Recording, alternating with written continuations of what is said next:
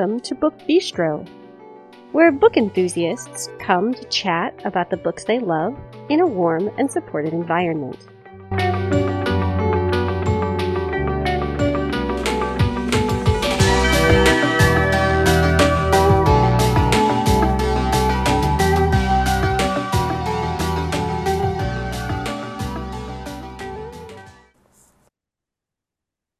Today is Thursday, December 7th, 2023.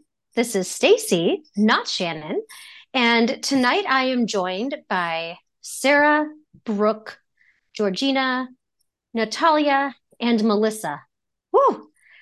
And it is the most wonderful time of the year because it is A, the time we get to talk about sappity wappity holiday themed books and it's the one episode a year where I get to pretend that I can be an amazing podcast host and leader like Shannon, which we all know is a lie, but I get to pretend for like an hour. So we're going to go with it.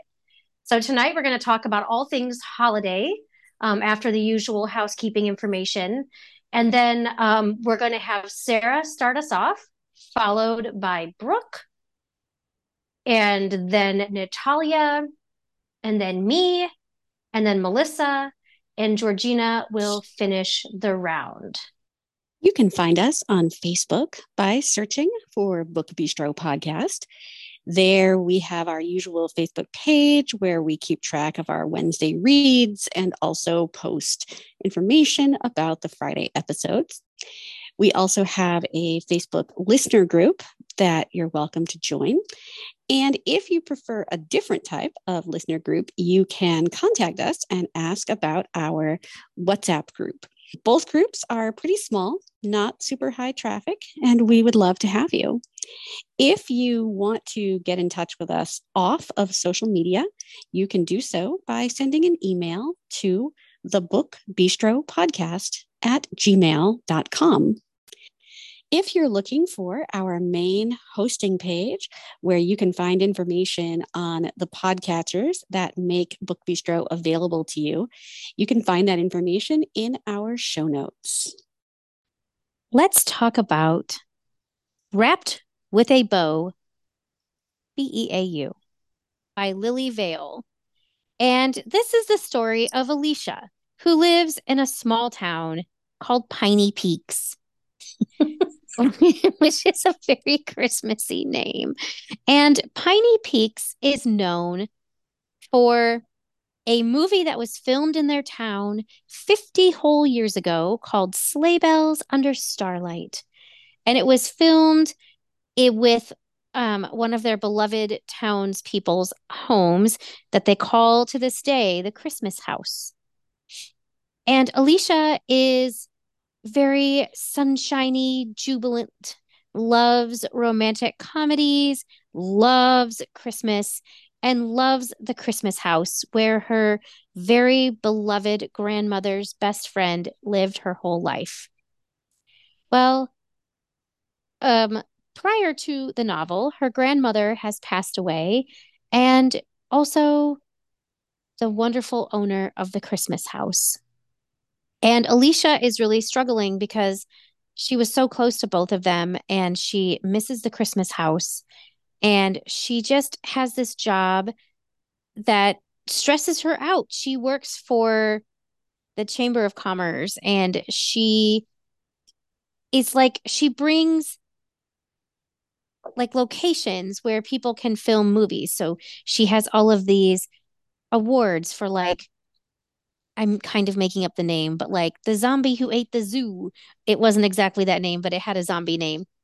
And she is contacted because after 50 years, Hollywood wants to make a sequel to the beloved movie Sleigh Bells Under Starlight.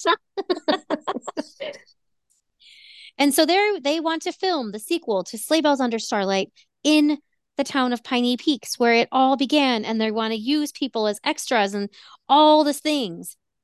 But there's just one catch. They want to use the Christmas house. And the nephew of the woman who owned it has just moved in. His name is Vess. And Vess is about as happy with Christmas as a prickly porcupine. Well, I don't know. I guess porcupines, I don't know if they're happy, but he as as sunshiny as Alicia is about Christmas, that's how frosty Vess is about Christmas. He doesn't like it. And no one's gonna film in his house. And Vess and Alicia get off to a rocky start. I will not explain why because it is quite funny. And they kind of don't really like each other, but they keep getting thrown together in the town of Piney Peaks. And Alicia is doing everything she can to get Sleigh Bells Under Starlight filmed in her town, in her beloved Christmas house. And Vess is not making that easy. Except the more they get thrown together and the more they spend time together in the lovely town of Piney Peaks, where everyone you just is like welcome. saying that name. I do because I think it's funny. and the more Vess gets involved with the town and with Alicia, who is nothing but sparkle and sunshine, he starts to think that maybe Christmas isn't quite as awful and kitschy as he thought it was. From my description, this book sounds like very light and airy, but actually it has some depth and it's a longer holiday romance, which I really enjoyed. I I love this author and I'm really actually very excited to read more of what she writes. Again, this book is called Wrapped with a Beau and it is by Lillie Vale. It sounds really good. it's delightful and it it feels like a spicy Hallmark movie is basically how it um That's I- a I- perfect description. Yeah. Um, I have to say, the one thing that I found a little disconcerting about this book is that it's written in third person present tense. Yes, that is And that was That jarring. did take me a moment to kind of accustom myself to, but um, if you're able to kind of get past that, it's a great book and the story is lovely and it's all of the Christmas, uh, like holiday fluffity wuffity that we love with deeper elements and also some pretty great spice. So my first book this evening is It's a Fabulous Life by Ooh. Kelly Farmer. And this is a sapphic retelling of the classic Christmas movie, It's a Wonderful Life. Ooh. So our main character's name is Bailey George. oh, perfect. she's- Oh, sorry. I know, eh? I know, eh? I thought it was awesome. Um, for anybody who knows the movie, you will find like when you if you take a moment and read this book, it is so like you can definitely pick the little pieces of the movie out of it. And but it's also very much its own movie at the like own um story as well. So our main character's name, as I said, is Bailey George, and she's a real estate agent. And she is so excited to finally get away from the town. Like she has never taken any vacation. She um had planned when she was younger to once she was done school and once she kind of got her career off to started that she was going to go on a vacation and she was going to see the world. But some things happened in her family that kind of made her have to stay home. And she had to take over the family business not really expecting to do so. And also her little town of Lanford is known for their Christmas festival. And Bailey has always been responsible she, well about 10 years before the book starts she was she took over um directing and putting together this Christmas festival because the person who had been doing it retired and like nobody wanted to do it. And she knew that it just meant a lot to the the community and she always enjoyed it. So she thought why not take it on so she's now this year passed it on to somebody else. So she's really excited to be able to go off and she wants to go to New York City for the holidays. And she's got all these plans. She's ready to take off. But then um there is a problem. The person who took it over has a medical emergency and Oh, she's no. asked to then take it over again and Bailey really doesn't want to do this because, as I said, like she wants to go on a vacation and she's been really, really looking forward to this. And also at the same time, part of the reason why she wants to go to New York City when she does is because she's potentially looking at getting a new going for an interview for a new job that will kind of get her even like she's kind of finally get to move up in the world. So she's pretty down on this and but at the same time she doesn't want to let people down. So she decides, okay, I'll take it over. So she goes and she takes it back on and she starts setting it up. And while it's all happening, she reconnects with her high school crush, Maria. Oh, and Mary. Maria and um, Bailey, they have these two adorable dogs, and they when they for like when they reconnect, they reconnect at the dog park, and like their dogs like totally hit it off. Um, their dogs, one of them is Lulu. Rosie. Rosie's the second dog. So Rosie and Lulu are like the best of friends, and so her and Maria are chatting and they're all excited and you can definitely tell that there's a little something still there between them. And she's telling Maria about her plans that she was she had wanted to go off and do what go off for the holidays, but that she needs to do the do the festival. And Maria offers to help her out. And she's really excited about this because then they'll get to spend more time together. So Maria has come back to their small community to work at the library. So she's now doing her dream job of being like uh, being a librarian and working at the library. So they're kind of doing their thing and getting all the festival and connecting and getting to know each other again and all this stuff's happening. And then festival day sorry approaches and things start going wrong. Um the one of the big tents, the pole in one of the big tents is cracked and then all of a sudden like one of the walls starts collapsing in this like main tent. Um one of the like the closing concert person which tends to be like the big name has um is threatening not to not to go on stage because Bailey has misplaced the checks for paying and they're Oh, telling no. her that they need to pay them ahead of time or they're taking off because they have other offers that they could take over so like just all these things are going on and she's just so frustrated and so then she finds out that she can go um somebody um I think it was the rec center has a pole that can replace for the tent. So she just needs to take a break. She needs to get away from everything and breathe so she can kind of recollect herself.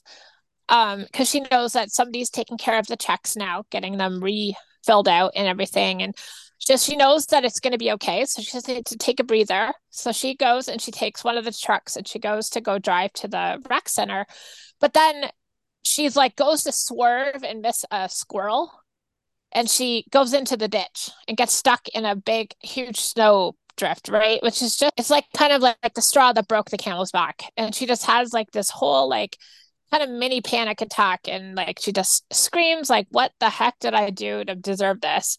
So she goes and she's walking around and she's trying to find um signal for the phone. And she can't get signal for her phone and she's walking on the the bridge this wooden bridge in the city i mean sorry the town and she's trying to find the thing and then all of a sudden she meets drag queen clara angel. And so clara starts talking to her and like Billy's like I have no time for this like person who thinks they're an angel and is talking about like wanting to help me and how like asking me all these questions about like uh, what do I think I've done for the town and like I just don't get it. So then finally Clara says, "Okay, well, I'm going to show you." So she uses her little bit of magic to be able to show and then to take Bailey to a point in time where she was no longer around because that's was um the wish that Bailey made is that she was never born because she feels like she's just letting everyone down and that she just like doesn't deserve that they just don't deserve to have to put up with her crap. So she does it. She rewinds time to a time when things were made, decisions were made, and Bailey is no longer part of it. And you learn about how things just didn't go so well for a lot of people in her life. And so now Bailey needs to decide like, what is she going to do? And I can't give you any more because I don't want to ruin it all. But like this was such a nice, nice story. Like I loved the interactions that her and uh, Maria had. I loved the drag queen angels.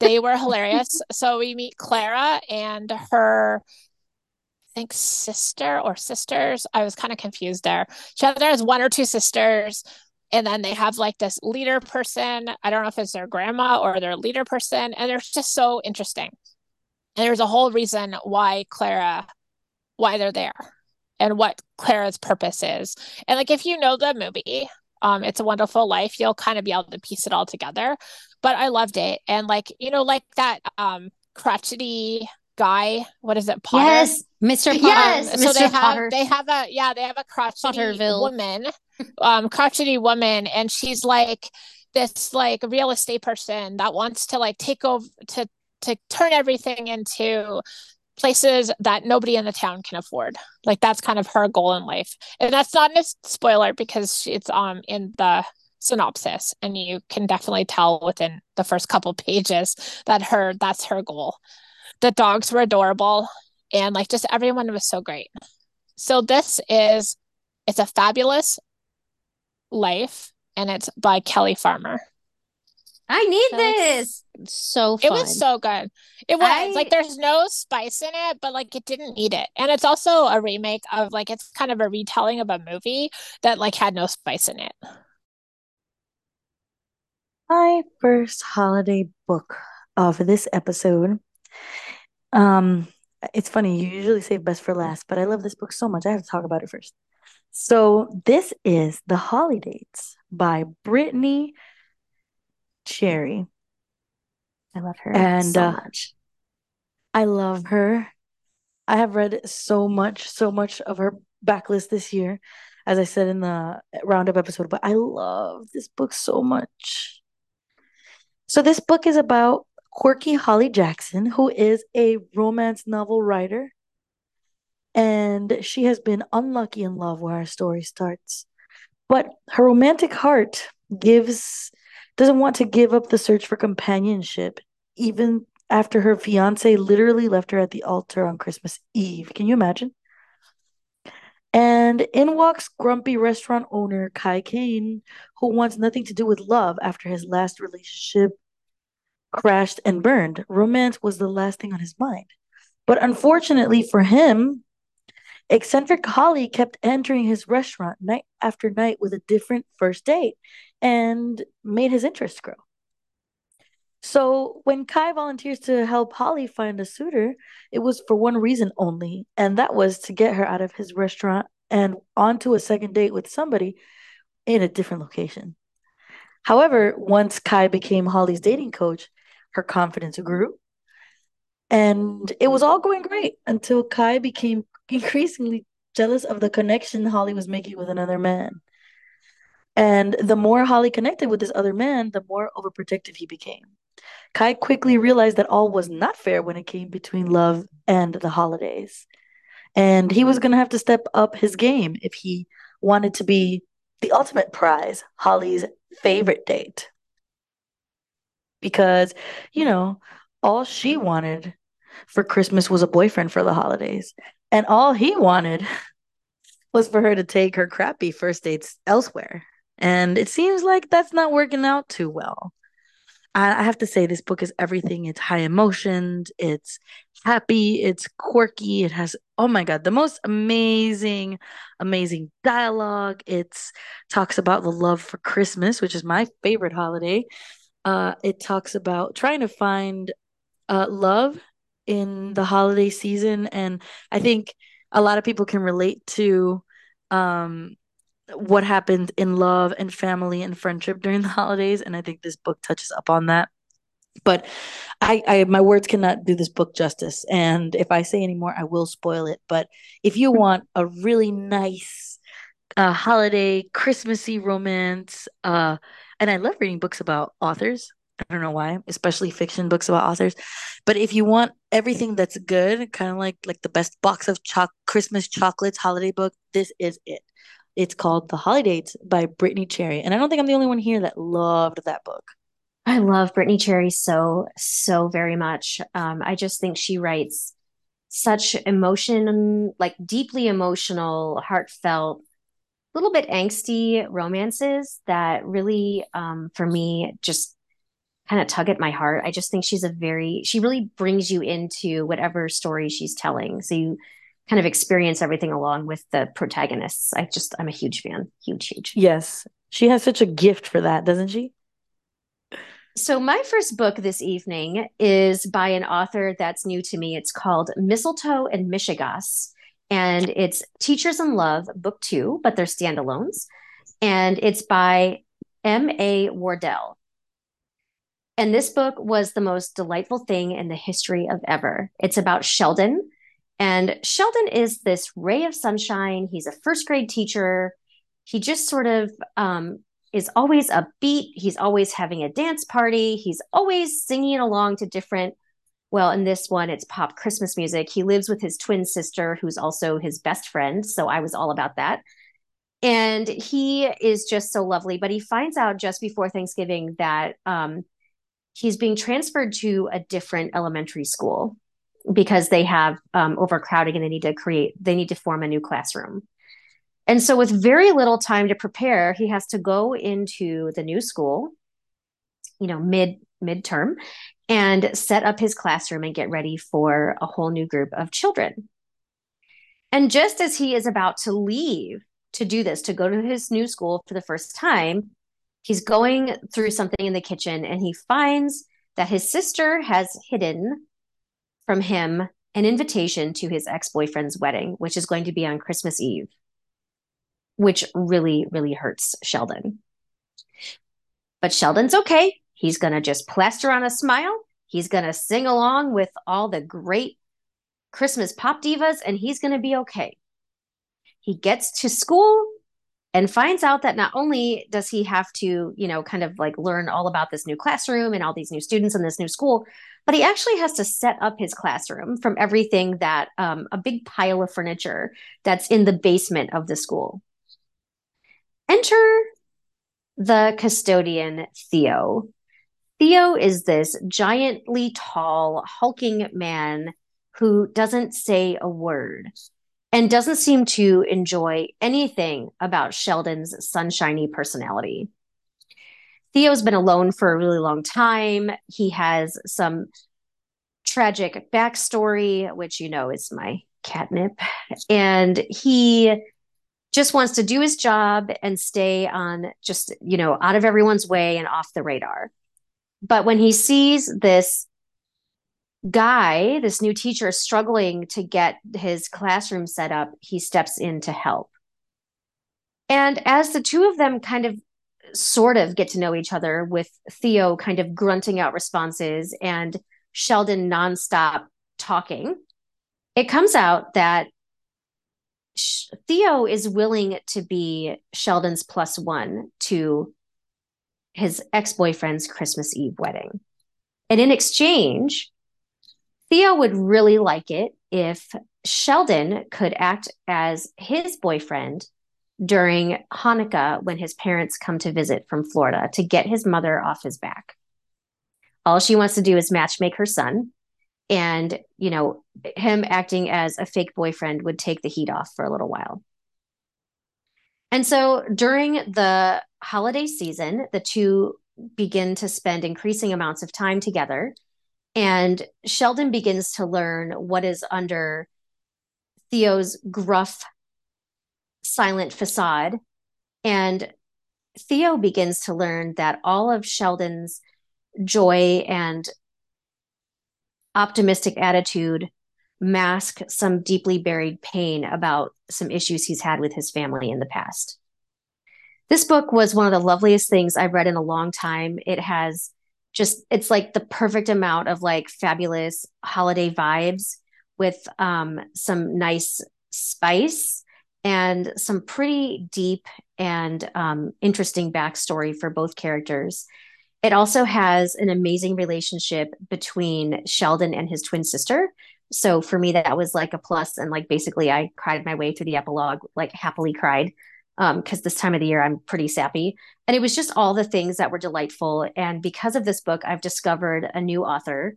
Um, and I will be reading every other book that he ever writes um, because he's amazing at writing romantic comedy with heart and depth and great emotion.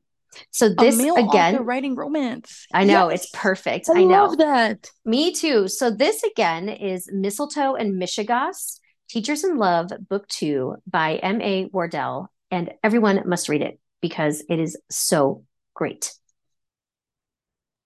That title just makes me want to read that book. I know. just the title. I know he has great titles for his books. So I, I already bought the other one that is available right now. And for those of you who read an audio, the narration for this book is just stellar. Absolutely stellar. Hello, everyone. My first book is called Kwanzaa by April Brady. And this book covers the meanings of Kwanzaa and how to make decorations, what recipes to to prepare, how to find the candles that you light in the kinara. The kinara is almost like the menorah, but it's called a kinara and it is seven candles that you light each day. Kwanzaa starts on the 26th, which is the day after Christmas, and it goes from the 26th to after New Year's. It's a prominent holiday for the black culture. That's what my family prefers to be called is black, not African American. So that's why I'm saying that. But it is really family oriented and a lot of my family and I have done celebrations but not to the extent of Kwanzaa and the seven principles. It is Kwanzaa by April Brady. My first book of the evening is Peppermint's Cookie Murder by Trixie Silvertale.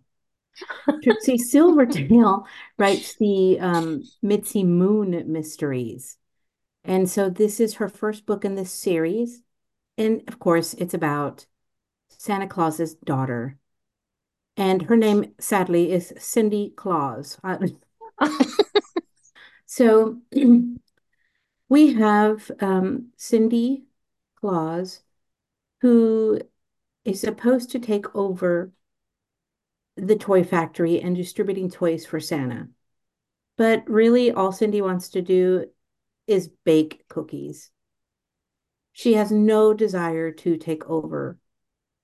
But it's expected since she's the only child of Mr. and Mrs. Santa Claus. That's a lot of pressure. yes, it is. So we the story opens up where Cindy Claus is she's late to be at the toy factory and she decides since I'm already late, I'm going to go to my favorite bakery and have a cookie. She tries to sneak in the back of the favorite her favorite bakery and her best friend, but her mom, Mrs. Claus, and a group of her friends spot her. So she has no choice but to go to work because her mom just gives her that horrible look and she knows she's in trouble, even though in the book she's over a hundred years old. and so Cindy, um, her father's has a right hand man, and he is an Arctic fox. And to get under his skin, Cindy calls him Artie, um, which drives the fox crazy because if I remember correctly, his name is Artemis and he runs the toy factory when his when her father can't. And so she goes through all the things when Cindy realizes that production is behind on their technology inventory because suddenly everyone wants technology for Christmas. This is too much pressure, and Cindy goes home after a night of tossing and turning and tells her parents that she doesn't want to. She wants to go to the quote unquote human world and just own a bakery. Her mother is disappointed, and her father knew this day was coming. So he convinces his wife to open up a portal for Cindy. And they tell her to pick a place on the map, and she picks it of course, near the Mitzi Moon, Mitzi Moon books, which is in near um, Pin Harbor Cherry, I think is what it's called. Um, and it's of course it's cold. She thought it would be perfect weather because it's similar to being in the North Pole. So Cindy gets a bakery and she hasn't she's never been to the human world, so she has no idea of money um, what people talk about when they talk about dating apps. so it's the fox who has to whisper in her ear or you know whisper to her what this what all this stuff means. And so there are some pretty funny moments of like when she hands over money and the lady's like oh honey you're giving me too much. And she's like uh, i did? She has no idea. Um she meets this woman named um, Betsy, and Betsy is your typical country girl. And she welcomes Cindy with open arms. The problem is Betsy gets murdered. Whoops. And so, of course, Cindy is the prime suspect. Um, but Cindy decides after a little bit that she needs to clear herself, or otherwise, her time here in Pincherry will be over and where will she go next? You know, she'll have to go back to the North Pole and run the toy factory. This was um, a very light read. It was very fun.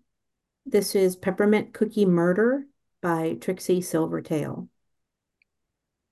It sounds really cute. It sounds very it funny. Was, it, but it was a little, um, to no pun on words, a little cookie cutter. Uh, um, the cookies though were fan they looked fantastic. The way they described Christmas and and stuff like that seemed really really good.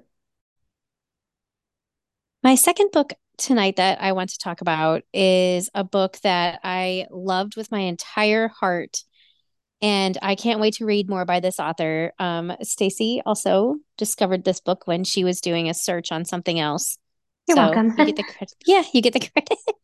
so this book is called Glass Tidings, and it's by Amy Jo Cousins. And this is the story of Eddie Rodriguez. And Eddie is kind of down on his luck. So he had plans to stay somewhere for Christmas, but that didn't go very well.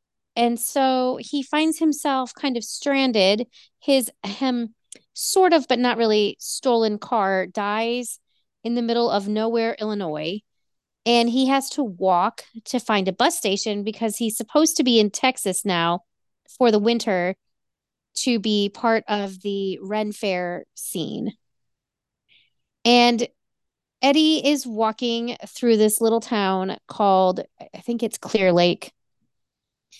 And it's in the middle of the night on Thanksgiving night. And he's already just really you know like trying to act like he's fine because he you know in his head he's always fine and he'll always take care of himself and move on and he never stays in one place too long. But then right in front of him he watches a girl get hit by a car and the car doesn't stop. Oh, and Eddie tries to warn the girl but he can't get it out of his mouth fast enough. And so he is screaming for help, help, help, help her. And he wants to get someone there quickly. So he starts yelling fire because he just wants someone to come and help this girl. And along comes a police officer, and Eddie is very uncomfortable with her. Um, she makes him very nervous. You can tell that police have not been kind to Eddie in his life. And at the same time, you know, people are kind of coming out of their houses now, you know, because this is small town suburbia and people have some to have to come out and cluck in these books about what's happening on their picture picturesque street in the middle of the night. Heavens to Murgatroyd. One of their own was struck by a car. And one of the people who comes out is named Grayson Croft. And Grayson is kind of a hermit. He's a a shop owner. He owns a Christmas shop. But most of the time he spends in his home alone with his books. But he was really good friends with the police officer when they were in high school. And she doesn't want Eddie to leave town because he's the only person who saw the car and a little slice of the face of the person that hit. Her name is Lily Rose because it's a small town. and so he Grayson like very begrudgingly agrees to put Eddie up at his house for the night. And thus begins a very beautiful story of two men who are incredibly lonely for different reasons. Eddie has never had a family. He's grown up in foster care in group homes. And Grayson had a family that he loved with all his heart, and they've all passed away. The days kind of begin to stretch by, and Eddie is 100% broke. And he realizes because he um, is a glass blower and he makes little figurines that he sells at the Ren fairs that he thinks are trash. He doesn't think are very, he thinks that they're not art. But he, of course, is amazingly good at what he does. And he realizes that when he threw his bag to the ground to run and save the girl, Lily Rose, um, his glasses that protect his eyes when he's blowing glass broke. And so Gray offers to buy him new ones if maybe he'll put some time in working at his Christmas shop. And then um, maybe he can um, make some beautiful handmade glass things to go in the shop. So they begin working closely together. They're living together. And Gray is loving having Eddie in his home. And Eddie, in his very fragile, broken way, takes care of Gray. And of course, Gray takes care of Eddie too. But Eddie is like starting to love like being part of a little family and having a safe place at the holiday even though he's too guarded to admit it. And the the cons- the sad part is that Eddie Rodriguez does not stay in one place for long but maybe if only a lonely shop owner can teach an orphan about what it's like to be loved for the holiday maybe this year he'll stay. This book is Glass Tidings by Amy Jo Cousins. It's an MM romance. I would say the spice level is like a two. Yeah, like a yeah, mild. When I say moderate, just because there are some like descriptions, but it's so it, it's not super spicy.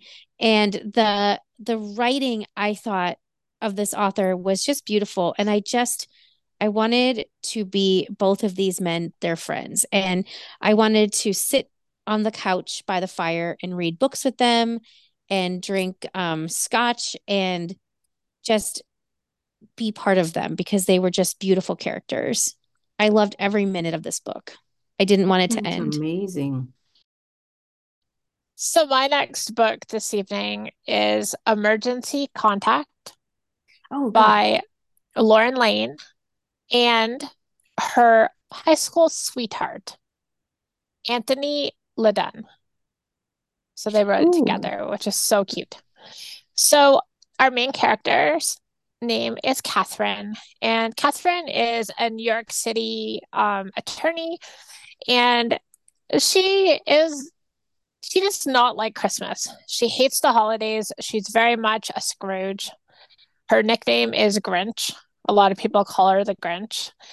And she has some reasons that we'll learn as you read the book um, for not liking Christmas. So she's not happy about this. She's kind of trying to do her job, trying to get to work. Um, she's looking forward to an announcement. Um, usually, right around this time of year, they always announce the new partners. at the firm and she feels that like this is her year there's and in as far as she can tell like there's not anybody that's at her caliber or at her level right now at the firm. So she really really is really looking forward to hearing this call. So she goes to work and she's at work waiting. And then we while she's at work we uh, meet tom. Um, Tom is her ex husband, and he has to go to Tiffany's, the store right beside her, the office where she works, like the office building, sorry, um, because he is going to be picking up a ring um, for his fiance. He is really excited about Christmas. His family has always loved Christmas. He, I would say, is very much like a the golden retriever version um, of uh, of a sweet male. And he is so excited about Christmas. He's looking forward to it. He's all like smiles and he's getting excited because his family has always proposed on Chris like right at midnight on Christmas Eve. So he's really excited about this. He looked and he got he got this great ring. So he picks up the ring and then he goes off and does this thing and he's all like talking to his mom and telling her how excited he is. It is everyone's set and like um his fiance is going to be showing up just ahead of him by a couple hours because their planes didn't quite match up and she had to do something out of town. So they meet there. They're going to meet there so he's getting all ready and he's ready to go and get his flight later on that day. And then we move back on to Catherine. And Catherine, it's been a long day and she hasn't gotten a call yet, but she needs to go home. So she goes downstairs and she gets prepared to go to the catch a cab, or I think it's an Uber. And she's getting ready to get in the Uber, and then somebody stops her to talk to her, and she's talking, and then she's just about to get into the taxi and then all of a sudden something happened and she wakes up in the hospital. Um oh, no. and as she's waking up she's trying to figure out like where am i? Like she can and then slowly as she's waking up she realizes she's in the hospital and then she's trying to figure out like how did i get here? Like what happened? And then she pieces it together and she realizes that some somebody hit the cab and which then and she got injured somehow so she's at the hospital and she's trying to like tell the the nurse that like she wants to leave. And the nurse is like no sorry but you can't leave because like you you have a concussion and you need somebody to take care of you. And she's like thinking to herself like i have nobody. Like what am i going to do? And then she's kind of like racking her brain trying to figure out like what friends are still in town that i can talk call. Because her family is out of town her friends um the friends that she can think of they're on vacation and she doesn't want to like she doesn't want to ruin anybody's vacation so she doesn't want to call anyone. So she's just kind of laying in bed trying to figure out what to do. And then in walks tom. And she's like what the heck? Like i don't understand why he's here. And he tells her that um he was called by the hospital because she forgot to change her emergency contact. Whoopsies. I know. and like they are complete opposites. Like as I said, like he loves Christmas, she hates Christmas. She's very like pessimistic or like very like serious and he's very like cheery and just life is awesome and stuff like that. So like they they like fight like cats and dogs. Like they just did not get along but at the same time they also had reasons obviously for they they obviously had some sort of connection that got them when they got married. And but they're just not they do not get along. So they don't know what they're going to do. So she's like get out of here. Like i don't need your help. And he's like well what are you going to do? And then so he leaves and then he's just about to go and catch a cab to the plane to the um airline. But he feels bad because he's a nice person so he goes back and he helps her sign out and he tells her, okay, well, you're going to spend the next 48 hours with me and we're going to go to Chicago. And then from there, you're welcome to do whatever you want to do. But I, I like, I need, my mom would hate me not to take care of you. So they set off on this. They start making their way to Chicago. So they stop at her house and they get some of her stuff. And then like their first thing is they're gonna go go on a plane. So like they're gonna have this road trip that is just gonna have catastrophe after catastrophe that stops them. So their first stop is the airport. And she does she um as i said like before she's waiting for this call from her from her boss and she gets this call while they're in the in the airplane waiting to take off. And like this uh, a flight attendant gets mad and tells her to like it's like turn off the phone.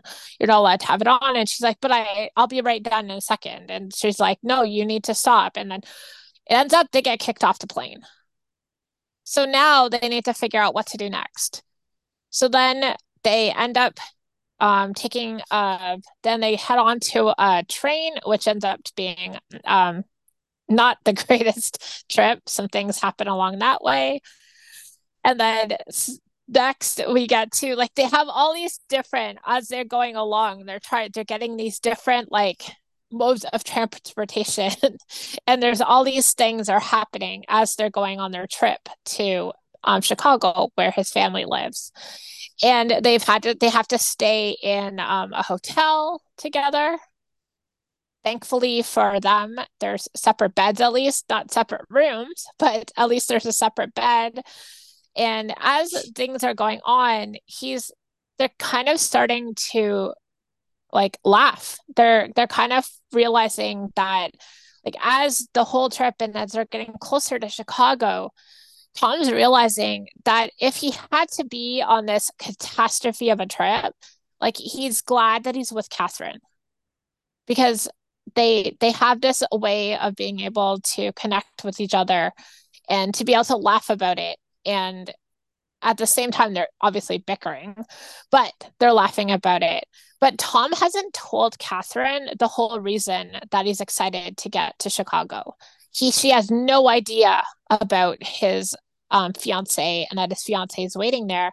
Oh, I'm sorry. He does. She does know about the fiance, but doesn't know.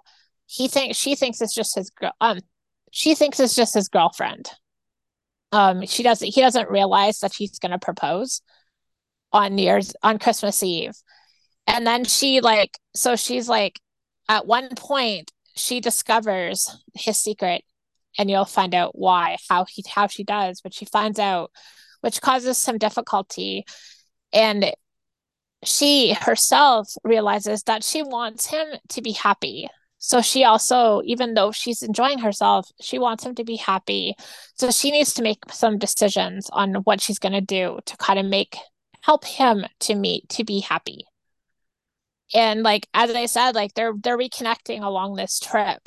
So it's interesting to watch how their relationship progresses and how even like they realize they make some realizations about themselves and how that even though they have these little differences they also have some similarities. So they need to come to that realization of how how are they going to like how do they are they going to be friends? Do they just keep walking in their own way or what are they going to do? So this is emergency contact and it's by lauren Layne and anthony LeDonne and it was so good. It was so funny and it was so good at the same time. Like i i loved it and i, I know my the... dis- yeah i know my description was so like ziggy zaggy and stuff like that but like i didn't want to give anything away like that's the problem but so, it kind of was like the road trip kind of ziggy yes, zaggy like if yeah you had to take us on like a because that's how their road trip was yeah. So my next book is a new author to me, actually recommended by Stacy. Wow, Stacy, you've been recommending a lot of my books this year. I love it. I know. Well, this book is The Matzah Ball by oh, Jean yay. Meltzer. And oh my goodness, what a book. Oi to the world. Rachel Rubenstein Goldblatt is a nice Jewish girl with a shameful shameful secret.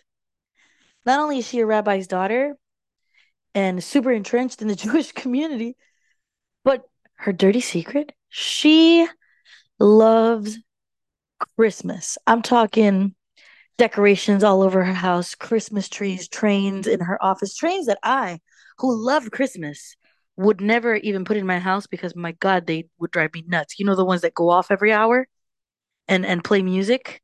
Yeah, she has and moves by itself like really creepily. She even has one of those. But even worse than that, she has a career that she's had for a decade as a Christmas romance novelist, which she has hidden from the world and her family. Even though her talent has made her a bestseller, while her chronic illness has always kept her uh, out of reach from the kind of love that she writes about. However, her publisher this year, where our story takes place, decides to become diversity conscious and insists that she write, instead of a Christmas romance, a Hanukkah romance. And well, her creative bone kind of runs dry because she feels that Hanukkah's not man, it's not magical, it's not merry, and it's just not Christmas. But she's desperate not to lose her contract, so Rachel is determined to find her muse at the Matzah Ball, which is a Jewish music celebration on the last night of Hanukkah. And she's willing to do anything to get into this celebration, even if it means working with her summer camp uh, art enemy, Jacob Greenberg. And though Rachel and Jacob haven't seen each other since they were kids, well, they hold their grudges pretty tightly to their chests. And it grows brighter than even the menorah on their windows. but as they spend more time together, Rachel finds herself drawn to Hanukkah and Jacob in a way that she never expected. And maybe this holiday Hanukkah will be the spark she needed to set her heart ablaze. And maybe, just maybe, she'll find the magic in Hanukkah after all. This book is, oh my God, everything. I laughed, I cried, I jumped for joy, I stayed up all night. I enjoyed this book so, so much. And I have to say, for me personally, it was so awesome to read a holiday Jewish romance because I, I've never read one before. This is probably my first that I could really remember uh, reading. And it was just this book is all the things. I am looking so much forward to reading the rest that this author has to offer. But if you want a really nice romance and holiday book and a book about a really cool party and a book that's going to make you laugh and and just has everything going for it, you want The Matzah Ball by Jean Meltzer. Oh, yes. Sara and I both love her so much. And every one of her books is just that warm and witty and lovely and clever and emotional. And what I love most about her writing is just how effortlessly she always weaves some sort of positive disability representation through her stories. Every one of her books has some sort of dis- disability rep in it. And, you know, it just, it really adds to it. But this book with its enemies to lovers vibe and the just, I, I like the, the conflict, the push pull between what Rachel, you know, kind of feels and what her where her interests are and what her family obligations and expectations are and how she learns throughout the story how to kind of weave those two things together. Like it just was such oh, such a great book. I loved it. My second book is a book I just discovered um, by an author that I've read in the past, but um, it just actually came out today, and I was experiencing some pretty significant insomnia. So I downloaded it at three o'clock in the morning when I couldn't sleep um, and started reading Ghosts of Christmas by Kenya Wright. And this book was just so delightful. Um, it is about Ivy, and Ivy had some very rough things happen to her during the holiday season when she was a child. And now she hates Christmas and doesn't love being close to people because of her her fear of experiencing more pain and more loss. And so Ivy is um, this very amazing fashion designer, and she's doing well for herself professionally, but really floundering personally um, when she when it's time for her to go to her best friend Holly's wedding in Lapland, Finland. And so she's going to go there for this amazing Christmas wedding. And as much as she loves Holly and she loves Holly's twin brother Saint, she's not super excited to go be like immersed in the magic of the season. But something very strange happens to Holly. I'm sorry, something very strange happens to Ivy while she's on the plane going to Finland. And that is that she is visited by a ghost from her past. And this ghost tells her that it is time for Ivy to learn some lessons. Does everyone kind of figure out where we're going here? That it might be like a Christmas Carol vibe? Because if that's what you're thinking, you'd be super accurate. And she, this, this, um, this ghost from Ivy's past tells her that she is going to have to learn um, from three other ghosts lessons to help her in life. And I was kind of like, what the heck? That was a weird dream. You know, maybe I didn't have enough food, like whatever. And she kind of puts the weird moment out of her mind and gets to um, gets to Lapland and you know is like helping her her best friend Holly and doing all the the bachelorette um, party stuff and the and, you know maid of honor things.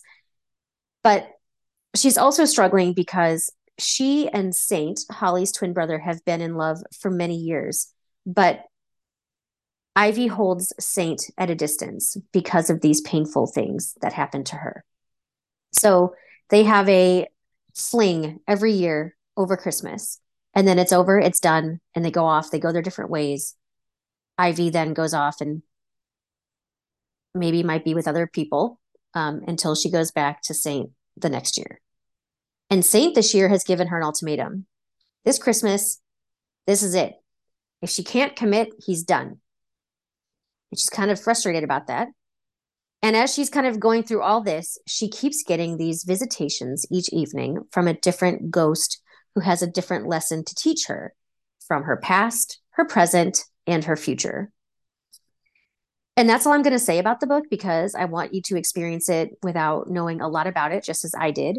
And I will tell you that um, this is a pretty spicy holiday novel. So if you're not into um, on page sexy times in your holiday reading, give this one a pass. But if you are fine with it, as I am, it's a great book. I enjoy Kenya Wright's writing quite a bit.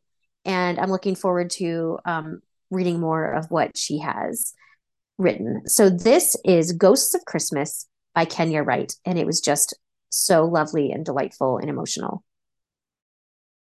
My next book is on the holiday theme, but it doesn't talk about Christmas. It's talking about New Year's, and it is a New Year's quilt by Jennifer Chiaverini.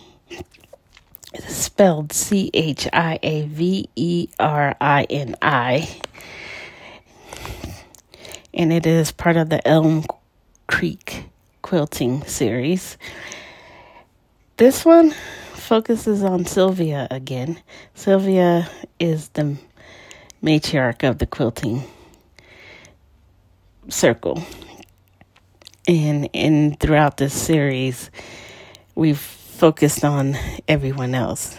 This one is completely focusing on Sylvia and she's going through her memories of past days with family and she realizes she's been estranged from her sister.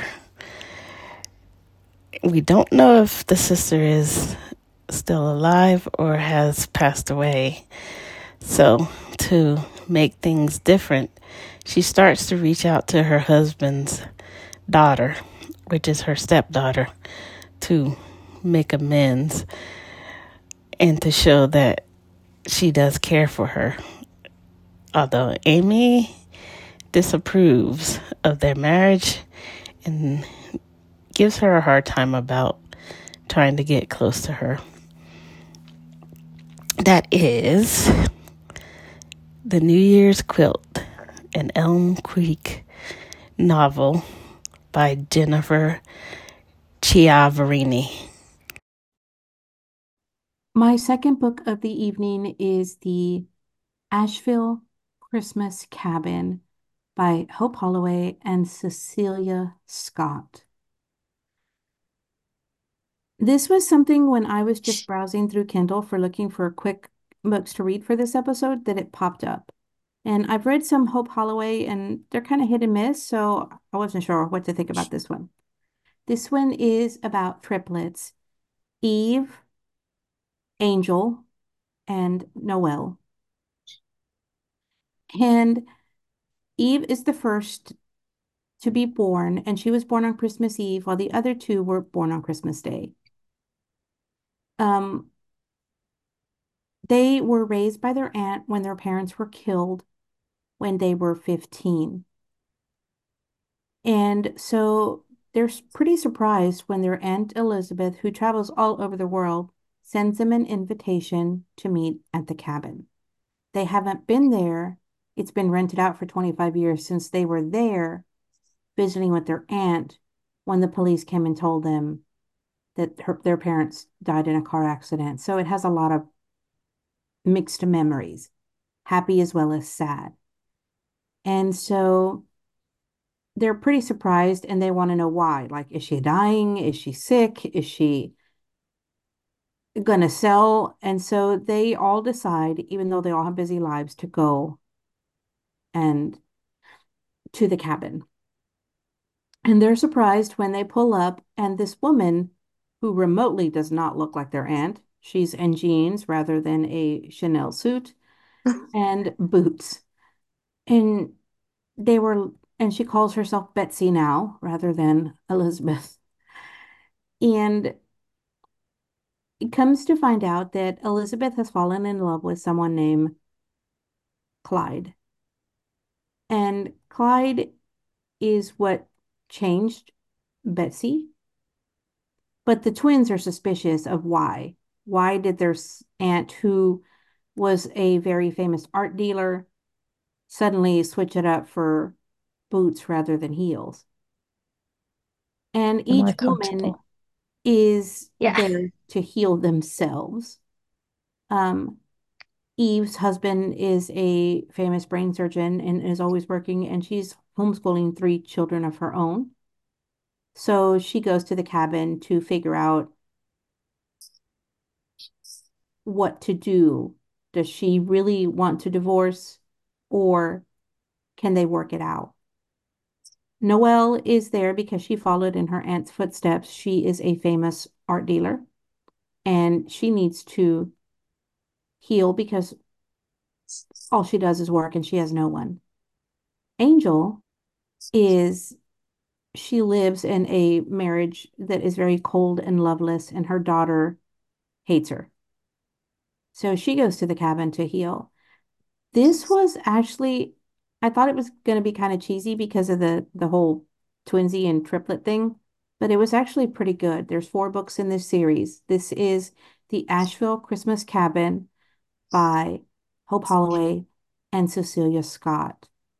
Um, there's I read all three books because the fourth one will come out, I think, in January or February. So it was a little, a little kind of mm, hallmarky, but and sometimes you want that kind of feeling when you read. Yes, you want that whole let's bake Christmas cookies and drink apple cider and dance around the tree. you can do that in Piney Peaks.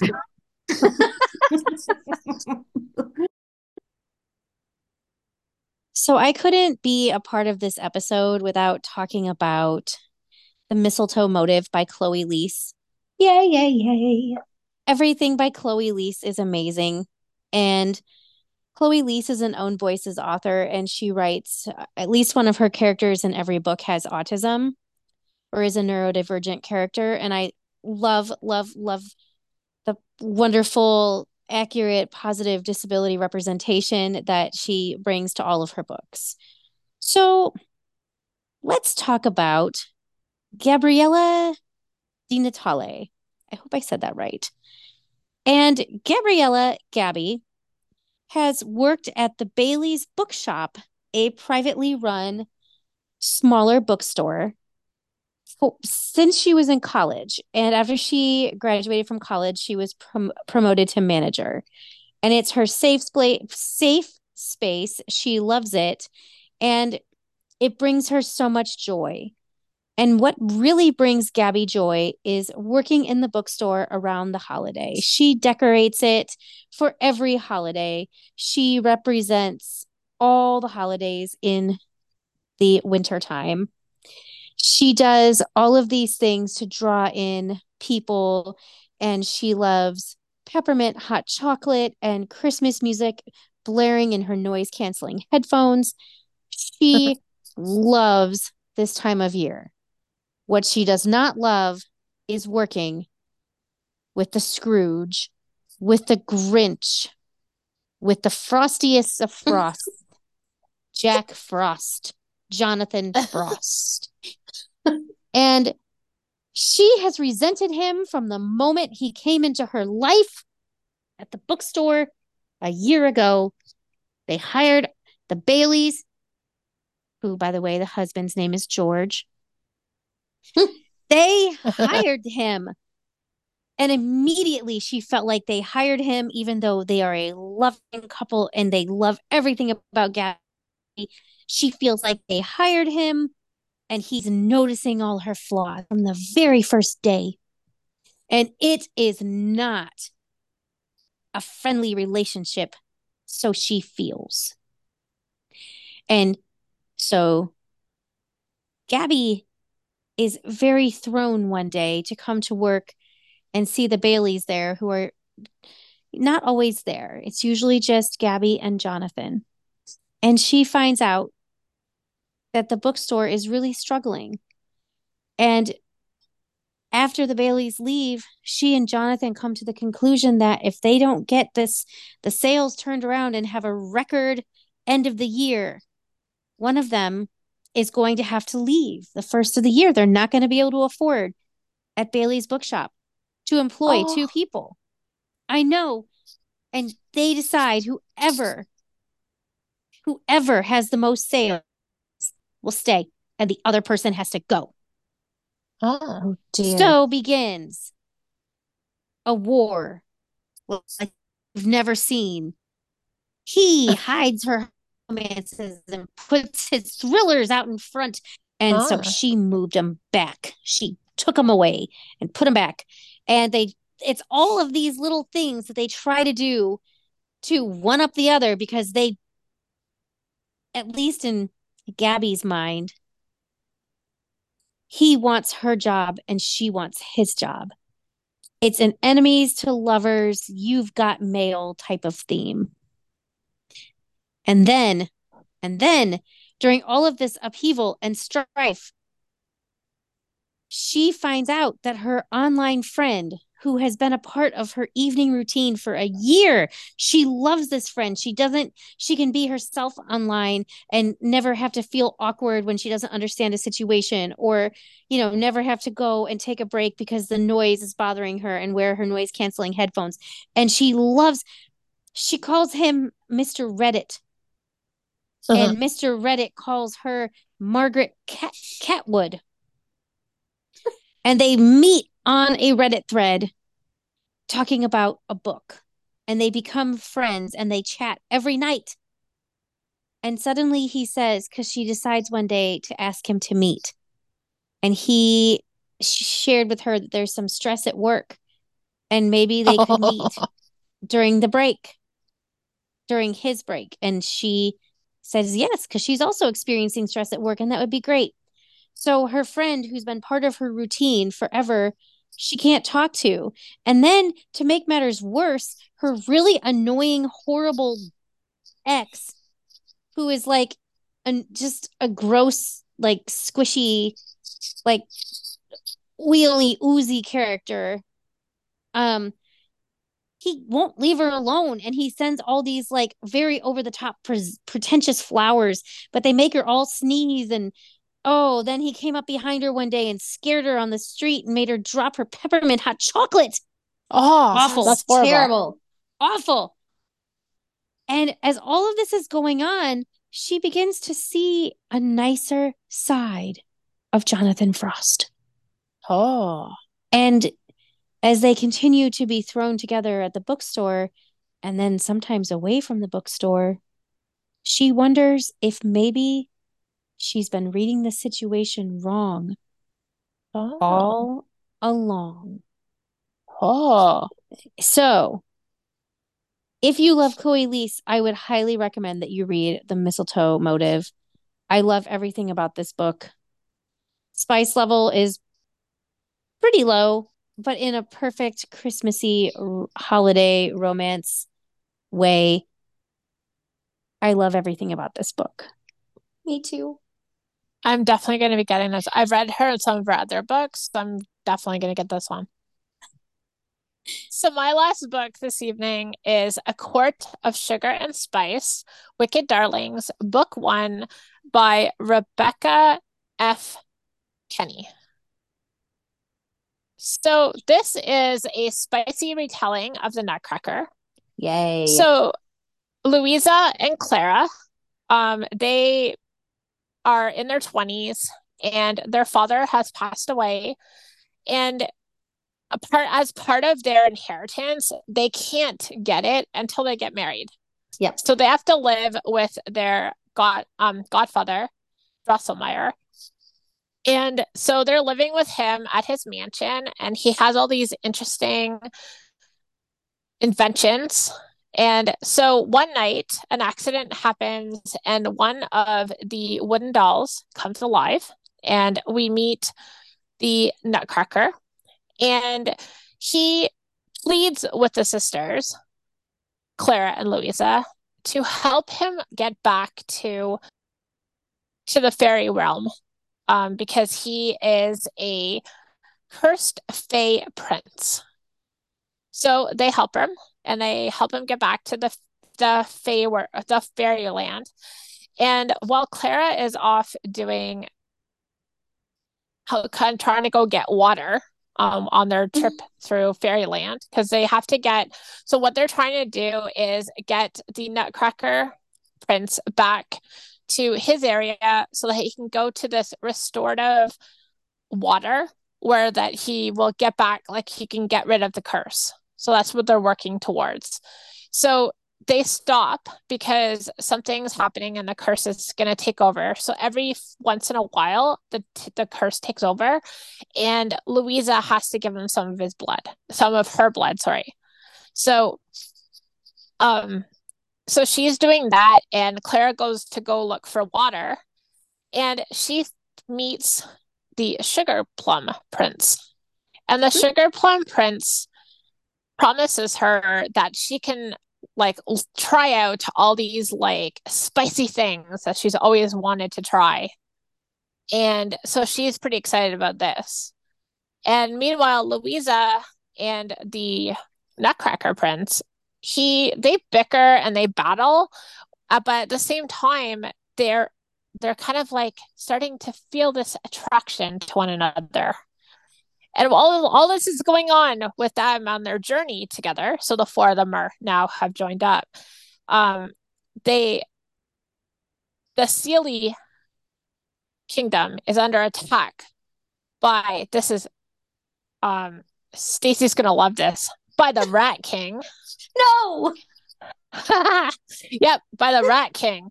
So he is trying to take over this kingdom and the Nutcracker Prince needs to get back there because he needs to get rid of the curse so that he can save his people. So they're trying the to do all this. Pardon me, sorry. Get rid of the rats. Exactly, and get rid of the Ooh. rats. Exactly. And like the spices, there's some pretty spicy moments that are happening. Like spicy as in like there's a lot of sexy times going on along this along this journey. And we get to meet some of the nasties um like the rat people. And we're also meeting some other things. They're like encountering different things on the journey. They end up having to split up the two sisters um with each being with one of the princes. And they have their own little side adventures. And everything's going along and we're trying to like they're trying to figure it all out. And i'm sorry guys but that's all i can give you. I know that was horrible. That was a really terrible description but it's all i can give you because otherwise i am going to be entering spoiler city and that's not cool. Um, one thing that the synopsis does recommend to people is that they check out the um like the book like the book jacket as well as the authors or and slash or the author's website for um warnings because there are definitely some triggering moments. So this is A Court of Sugar and Spice, Wicked Darlings, book one, and it is by Rebecca F. Kenny. And it was it's really, really good. Like I haven't quite finished it yet, but like I like it. I love the Nutcracker. I know, and I love retellings, and I love that Brooke always talks about different retellings. And that brings me to my last book, where we all know that the holiday season can be so hard for so many people. And I think it's safe to say that this is one of the reasons why I personally like participating in this episode, because one of the biggest comforts for me when I'm having a hard time are books. And not only are books comforting that'll make us happy and take our minds out of whatever is going on or whatever might have made the holiday season difficult for us, whether it be recently or in our childhood or anything else, but also reading books where the characters are relatable and they're also having a hard time with the holiday season uh, and, you know, feeling seen. And this is one of those books for me. This is 25 Days Till Christmas by Poppy Alexander. And I'll start by saying if you really like Jenny Colgan, which I know Stacy and Sara do, and Josie Silver, you might really like uh, Poppy Alexander. I personally didn't find her to be similar, but I like her just as much. And this was such a heartwarming, feel good holiday novel. And this is about Kate Potter. So, you know, with that last name, of course, I love the book. And she was a big fan of Christmas. I mean, it was amazing how much she loved Christmas. She was the kind of person that would buy her decorations in September and wrap her presents and baking pies and by Halloween counting down the days and everything else that led up to the holiday. But that was before her husband left for the army and never came home. And ever since then, she can hardly stand December at all. And even though she can't deny she's lonely, uh, she feels like she's not ready for romance, but she also feels that her son Jack deserves to have the Christmas memories that she's had. And he needs a Christmas to remember, just like she needs a miracle to help her finally decide to move forward with her life. So she's decided, which is a decision in itself, that if there isn't a miracle in its way, then she's going to create one. And so she begins an advent countdown to the best Christmas ever, which I'm assuming that's where the title comes from 25 days till Christmas. And well, she soon realizes that even though you lay the best laid plans, you can't plan for the unexpected. For when the path of the loneliest woman in town crosses with that of the loneliest man, these two destined hearts might find a way to save the holiday for both of them and for Jack. So if you really want to read a book that's going to make you feel good and that's going to make you kind of understand um why like maybe you feel like there are some Scrooges and Grinches in your life and oh why don't they like the holidays? And you've been one of those people who have asked yourself this. I know I have. This book is a really like lighthearted and heartwarming way to kind of um, get you to understand and empathize and be in someone else's shoes. And if you are in those shoes, to feel seen and like you're not alone in feeling like it's really hard to make the holiday season where everybody's supposed to be joyful, joyful. So this is 25 Days to Christmas by Poppy Alexander. And I loved it. I did too. I thought it was lovely and it was um it was a lot deeper than um other holiday romances that I've read. Um right she was really struggling with some pretty significant things. And um, I just, I loved the romance. I loved everything about this book. I thought it was perfect. And right. um, I think I read this book in, I want to say it was 2020. Um, so it's been a while ago, but I just, I always look for, I'm always hoping to get more books by this author because how much I like this one. So, my other two books that I've talked about tonight have been a little deeper with lots of kind of deep emotion.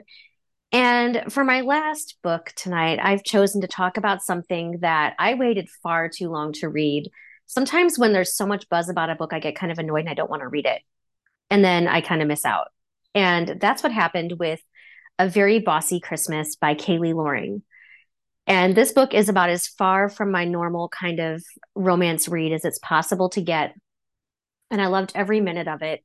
And I think the experience was enhanced by reading this book in audio. The narration was beyond stellar and included some singing. And um, for the epistolary, the texting elements of the book, um, it was duet styles. They were reading back and forth, and it was just fabulous. This book is about Maddie. Maddie has been an executive assistant to um, a real estate attorney in Manhattan for the last couple months. And he's basically running her ragged. Like she's working super long days and she's just like, you know, he's almost like impossible. And he just like is texting her constantly about things that need to be done or questions that need answers. And basically, she's just kind of over it. And she really wants to have, I mean, you know, this might seem unreasonable to many people, but you know, she might she kind of wants to have Christmas Day off so she can spend it with her family. You know. I but her boss, sarcastic. I mean, I am being sarcastic.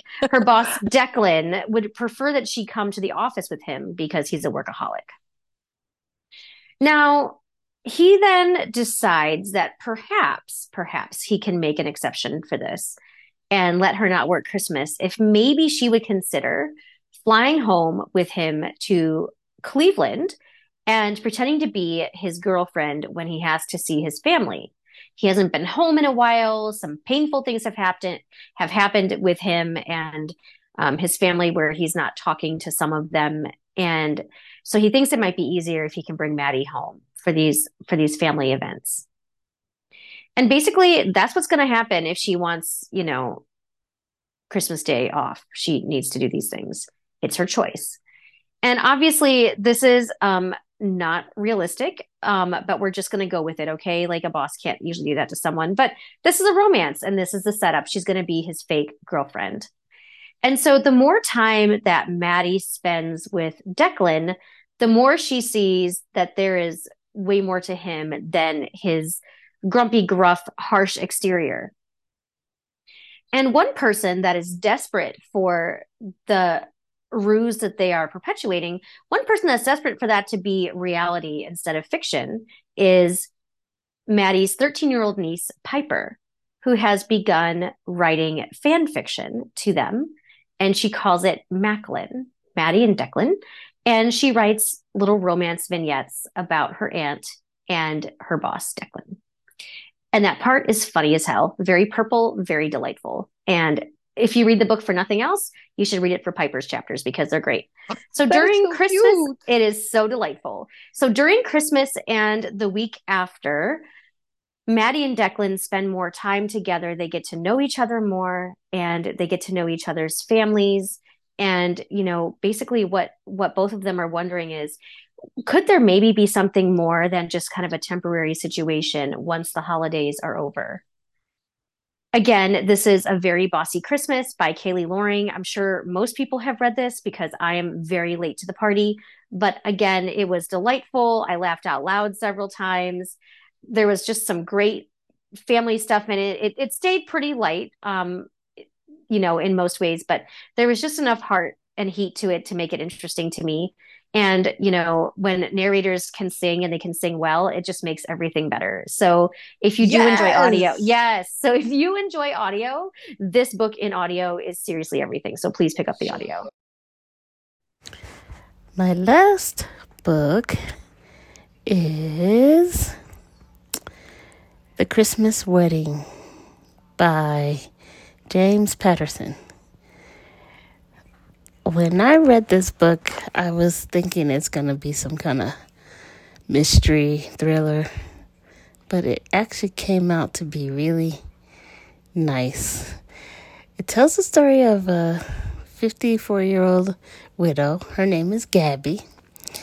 So she decides she wants to have her family with her for Christmas on her farm. She does them a video. So she sends them a video basically inviting them all for Christmas. Then she drops a bombshell on them. They will also be celebrating her wedding. but she doesn't tell them to whom. So during the story, there is three men and well, four men actually, and we don't know who she's gonna marry until her wedding day, which makes it very romantic and poignant. It has family, it has love, and of course, it has teenagers who are not happy about being at a farm for a wedding. That's The Christmas Wedding by James Patterson. Is Okay. Christmas at the Beach House by Maggie Miller. Now, this is the seventh book in the series. The first one was Last Summer at the Beach House.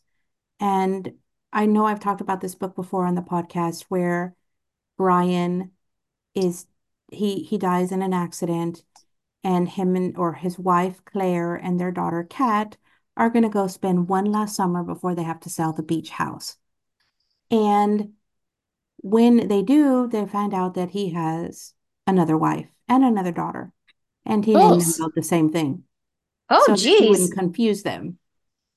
And so Christmas at the Beach House is the continuation of the story and how Claire and her daughter Kat and her mother are getting along with Brian's second and third families and how they're waiting for Christmas and how they've really just um, melded to become one big family. And each of them is surprised how Brian's treachery has kind of made them into what they are. But there are lots of surprises in this book. I don't want to give too much away because I don't want any spoilers.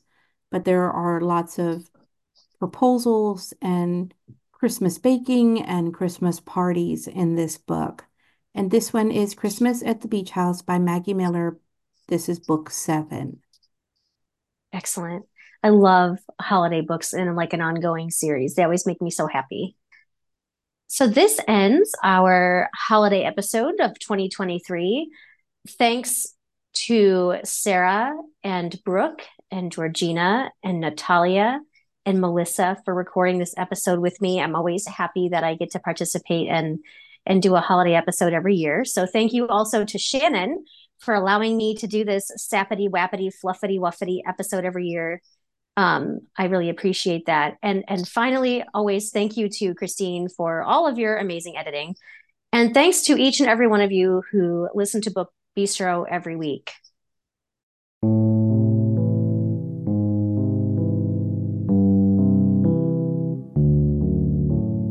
If you would like to let us know your thoughts, you can do that by leaving us a rating or a review on Apple Podcasts or any other platform you use to access the show. And not only does it allow us to see your feedback, but it also helps other book lovers to find us, which is a great thing. So I will be back next Tuesday morning with more bookish fabulousness.